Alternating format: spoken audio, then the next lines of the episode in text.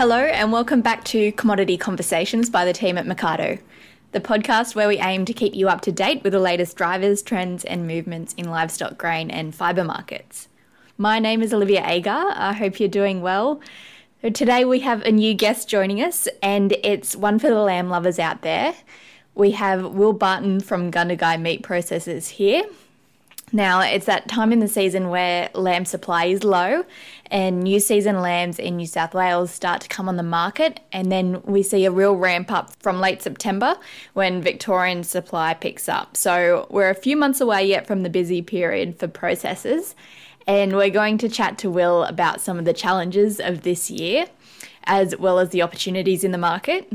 So, Will's family started Gundagai Meats in 1974, and the really exciting thing about their business is that they've launched a world first lamb grid that pays producers on lean meat yield, weight, and intramuscular fat using objective measurement technology. And you'll hear more about that in this episode. Before we do get into the episode, though, a quick wrap of livestock markets this week. So, despite all the rain we've seen across the country in the last month, supply of lambs and sheep has remained pretty strong for this time of year. Uh, with good prices encouraging turnoff. So the Eastern States Trade Lamb Indicator got to 924 cents per kilo this week, which is 17% higher than the same time last year. And heavy lambs are, are more expensive than trade lambs on a per kilo basis in Victoria and New South Wales at the moment with the indicator 34% higher than 12 months ago.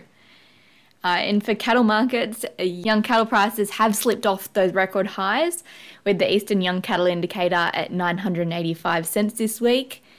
Alongside those strong young cattle prices, though, we have seen a rapid rise in finished cattle prices, which is being driven by strong export demand and tight supply, with prices there gaining 20% in the last six weeks you can head over to the Mecardo website for more detail on those markets. Alrighty, I will hand over to Robert Herrmann and Will Barton now. I hope you enjoyed the episode, which we will get to after a quick thank you to this week's sponsor. Meridian Agriculture is a multidisciplinary specialist consultancy established by Dr. Mike Stevens. Meridian's 16 consultants spread across six locations in New South Wales and Vic employ an evidence based, scientific approach to farming and a personalised manner with their clients. Meridian specialises in improving both financial and operational aspects of farming enterprises and guiding families through the often difficult transition of succession planning. Head to their website meridian-ag.com.au to learn more. Thanks, Olivia. Yes, it is a really great pleasure for Commodity Conversations to have um, Will Barton come on. Now, Will's in charge of Gundagai meats. And um, by definition, they're based in Gundagai. If you look at where Gundagai is, it's really in the middle of, you know, the northern supply of lamb and the southern supply of lamb. So, Will, I think you're probably the best person to ask. What's the um, supply of lamb looking like in New South Wales now, based on, on what your clients are telling you and what you're observing? Well, I think I'm, I do not know that I am the best person to ask, but I'm one person you could ask, I guess, Rob. Um, Look, it's really it's really looking quite good. It's the the numbers that we're getting, or the anecdotal kind of conversations we're having with all the people that typically know what's going on in terms of vets um, scanning and now and now producers marking and and and following their lambing percentages. The, the season looks like it's going to be a very good one after a couple of challenging years and a, and a fairly aggressive restock through the last season. Yep. So that sort of leads on to this um, point. And, and we've noted at Mecardo here that supply seems to be just slightly earlier and probably reflecting the good season and, and producers thinking, let's take a bit of this action. But we know that um, in the springtime, you know, what, what's traditionally called the, the spring lamb flush, we can see a 25 to 30% increase in processing capacity. Now, I know that you guys are generally ramping up to cater for that, but that's going to be more difficult this year because everyone in agriculture in regional Australia is searching for that seasonal labour. How much do you normally increase staffing to cope with the spring lamb flush? And what are your thoughts about coming into this season, Will? Yeah, I think every every season's a little bit different. So, so the concept of a, of a normal increase is probably um, not the best way to describe it. I know this year we need an additional 50 labour units in the next kind of two to three months to position ourselves to move from what's been our our production volume over the last say six to 12 months going into a, a both a spring and a seasonal or, or an annual correction in terms of supply. So for us as a business you know trying to find 50 people historically we would have gone straight to southeast asian populations typically on on backpacking visas. And so those people would go into laboring positions you know packing in our boning room those kinds of roles and I think last year we probably were a little bit lucky in that we had some of those people's visas were extended, the backpackers, but this this year they're kind of not around anymore. And I guess last year the supply wasn't there either, so it was it was it was less dramatic. This year, without being able to access those those backpackers, we're much more likely to set our our production I guess, our daily and weekly production schedule around labour than we are around livestock supply and and sort of market or you know commercial considerations, which is not a normal thing for us. Normally, Will, we've seen that you know, or especially last year, you know, supply was very orderly, but that was because we had a good season. But if we went back a couple of years previous, we had you know, some really hot weeks in late August and September in New South Wales, and and that triggered some big supply of lambs onto the market. And I think at this price level, if we did happen to get that again, you could forgive farmers for just wanting to take some of the price. I mean, we're concerned about that. Should it happen, we need to think about things. So let's look at the positives and the negative. Let's look at the negative first of all. It must have a risk on price, I think. I think that's certainly the case. I mean, usually if you if you looked at an equation like that, when there are margins there for processors, which uh, there seems to be good surprise, good support for meat prices at the moment, particularly in the US, which is a major export market. There's low stocks there, so I think there's good uh, price support for for the end product. And so, if you had a uh, you know a, a period where supply was increased because of a you know a seasonal pinch or whatever that looked like, then then usually that would be absorbed by increasing capacity, longer days, shift arrangements, those kinds of things. But certainly for our business, and I, I can't by any means speak for the for the industry, but for our business, we, we simply won't be able to do that this year like we perhaps have been able to do historically when the opportunity came. So for us this year, I, I think there'll be a more of a limitation on how much we can respond to that, despite what the the commercial opportunity might look like. Um, and yeah, that's you know going to have either the implication of reducing price or I guess pushing a lot of lambs back, and and which may you know might create an opportunity for for restockers or you know and and it might mean I guess that we've got a few kind of heavier lambs around later in the season. I think you mentioned the word opportunity, and we're certainly keen to explore that because um, as as subscribers to Mecardo would know that Angus Brown is very good at you know, identifying opportunities for trading lands. And, you know, with a big grain harvest coming, hopefully, we shouldn't get ahead of ourselves, but it certainly looks good at the moment. It may mean that there's some very good stubbles around. It may mean that there's opportunities to feedlot. Um, it may mean that with a good season, we're also able to just hold lambs back a bit. And I noted last year that our carcass weights were, I think, up two kilograms on the previous year. We may have another year where there's very good carcass weights, but those opportunities of pushing lambs back either to feed or, or hang on to is certainly going to help your business, Will, and, and other processors. Yeah, I think certainly having a, you know a more orderly, I guess, meeting of the of the processing capacity with the supply of lambs is always helpful. The spring flush is not, not a particularly um, helpful one in terms of trying to manage uh, capacity in, in a processing facility. Obviously, our ideal situation is to process the same number every working day of the year, so that um, we can we can get the maximum efficiency out of our out of our plant. And so the ramp up ramp ramp down is not doesn't really serve kind of many many people in the industry in a lot of ways. We see prices come off. We see you know that that response is not a not an easy one. So yeah, I think that smoothing probably does assist a business like ours. You're listening to Commodity Conversations. We're talking to Will Barton today um, from Gundagai Meats. And I've got to say, Will, what reading some of the press, you really are sort of taking a bit of a lead in your area. You're probably going to play this down a bit, but you're taking a bit of a lead in looking at value based pricing for, for lambs. And I know there are a lot of lamb producers out there over the years who have said, gee, you know, I think my lambs are pretty good. Um, it'd be nice if I got paid on the value of those lambs.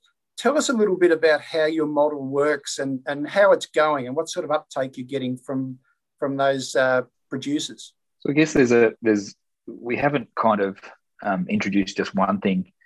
Uh, we've introduced a couple of things at once, and so we've introduced obviously using our DEXA X-ray system, which in our plant is it's actually the first hot side DEXA unit in Australia. There's a couple more coming online now. Um, but when I say hot, hot side, I mean on the slaughter floor. So at the point of sale where we're capturing weight for over the hooks transactions, we're also capturing the lean meat yield of the entire carcass. And so we're we're using that as uh, a, a, far more accurate measure than the uh, previous fat score system. So we still report fat score under the under the AusMeat structure, but we we also provide, I guess, what in effect is a bonus for higher lean meat yield, and uh, so so our pricing in our grid increases uh, with lean meat yield until we get to a point where where we're you know jeopardising the carcass by being too lean. There's not enough fat cover.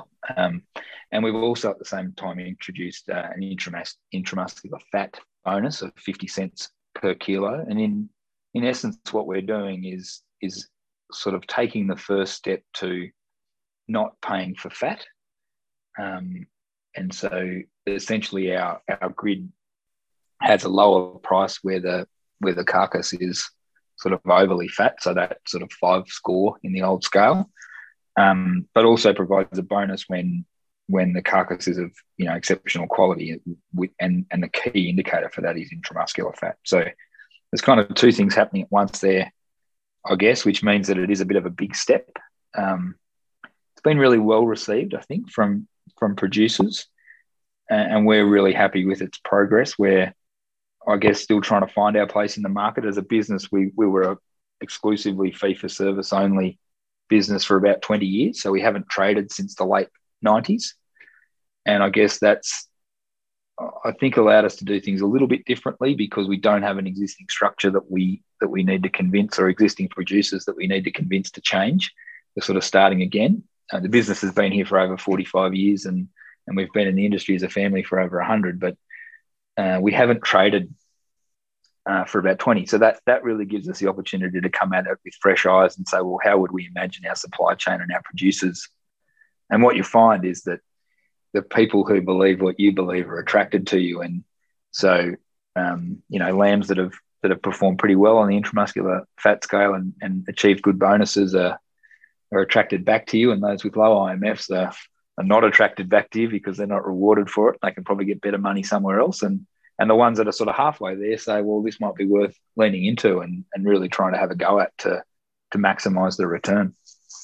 And I guess some of those breeders would also be taking it back to their genetics and their management to try and um, and try and learn how to do things better. I can see that um, there would be a lot of producers who who are these days, you know, very professional, highly sophisticated, who would just relish the idea of um, you know being involved in a supply chain where the quality they're producing is is identified and rewarded. Well, is that the sort of feedback you're finding from the farmers?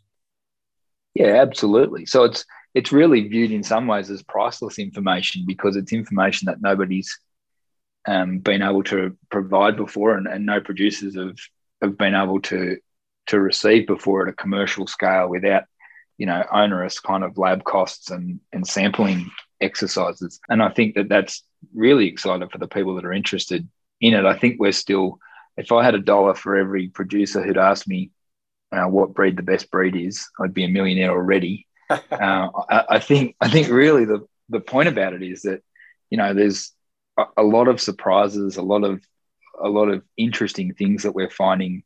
You know, good mobs was the farmer focused on it is a fluke, and we're finding that some people have high IMF and didn't realize it. Some people have high IMF and have spent the last 15 years selecting for it there's no one sort of breed that's been doing particularly well, there's a there's a real mix. There's no, you know, that's it's not everything that's been, you know, grain fed to finish. There's product coming off grazing canola that's doing well. There's product coming off pasture that's doing really well. So there's no there's no real macro themes to it yet, but the the one common thread is that people that are paying attention to it are really excited by the prospect of being able to excel and do something with a product that you know they've had a theory or a, or an idea or a or a I guess a a direction they've taken and now they can they can get some real data to prove whether or not they're on the right track.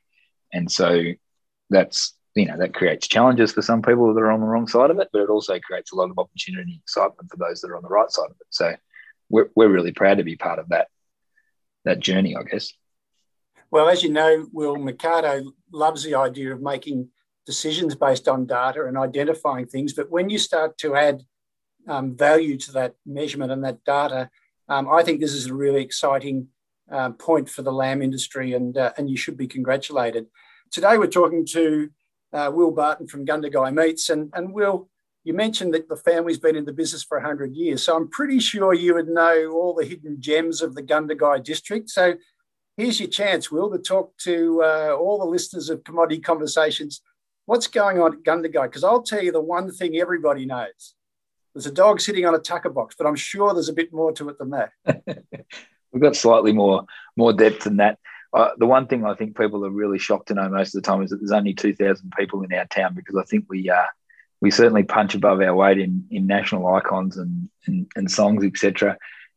I guess we're we're sitting on the Hume Highway, so we get a lot of passing traffic. We've got a lot of we've got one particularly good uh, coffee shop and a couple of good. Um, got a, a, ripping park for kids in the middle of in the middle of town, which is brand new and um, is a great place to pull off the highway too. If I had to pick one, I'd say Nimbo Fork Lodge, which is a, a fishing lodge which was built sort of in the last ten years, which is on about oh, twenty minutes out of Gundagai, but it's got a great little restaurant there, Three Blue Ducks. They've got a restaurant in I think Melbourne and Sydney and one in Byron Bay as well, and uh, it, it's it's only been there for a little while, the restaurant, but it's it's probably a bit of a hidden gem at this point, and uh, serves really really nice high IMF Gundagai lamb. So that's where I'd be heading if I was coming to Gundagai, Rob. Oh, beautiful segue just to get the uh, little advert for Gundagai meats in there too, Will. Um, Will, look, we, we really appreciate your time. I, I think we've been watching for some time what you're doing, and, and these sort of changes don't happen quickly. There's always difficulties, but they do require a consistent approach. And so we congratulate you on that. I think also on Commodity Conversations Live, this is a first. We're now getting culinary advice. We're looking at, uh, and I like that, the three, what is it, three, three little ducks restaurant and three blue ducks. Yeah, and go up there and order the um, Gundagai meats IMF lamb, and uh, you can't go wrong, I think. Thanks, Rob. I, I, think the one thing that I find myself saying a lot is that we by no means think we have all um, the answers here, but we're, we're kind of willing to ask a lot of questions and, and come at it with an inquiring mind and and hopefully learn a lot with producers about how to do everything better. And so, yeah, a really exciting time, I think, for the lamb industry in general. Well, thanks, Will. And, and I know that you're involved in other, um, you know, you give your time to other industry uh, initiatives it's really important that you keep going. We love talking to you. Thanks a lot. All the best, and we'll hope we'll catch up again soon. My pleasure. sounds good, Rob. A big thank you to Will Barton and, of course, Rob for today's episode. And thank you to all the listeners that have been reviewing and sharing the podcast. We've really loved hearing from you and appreciate all the feedback and support. I hope you have a great week, and until next time, take care.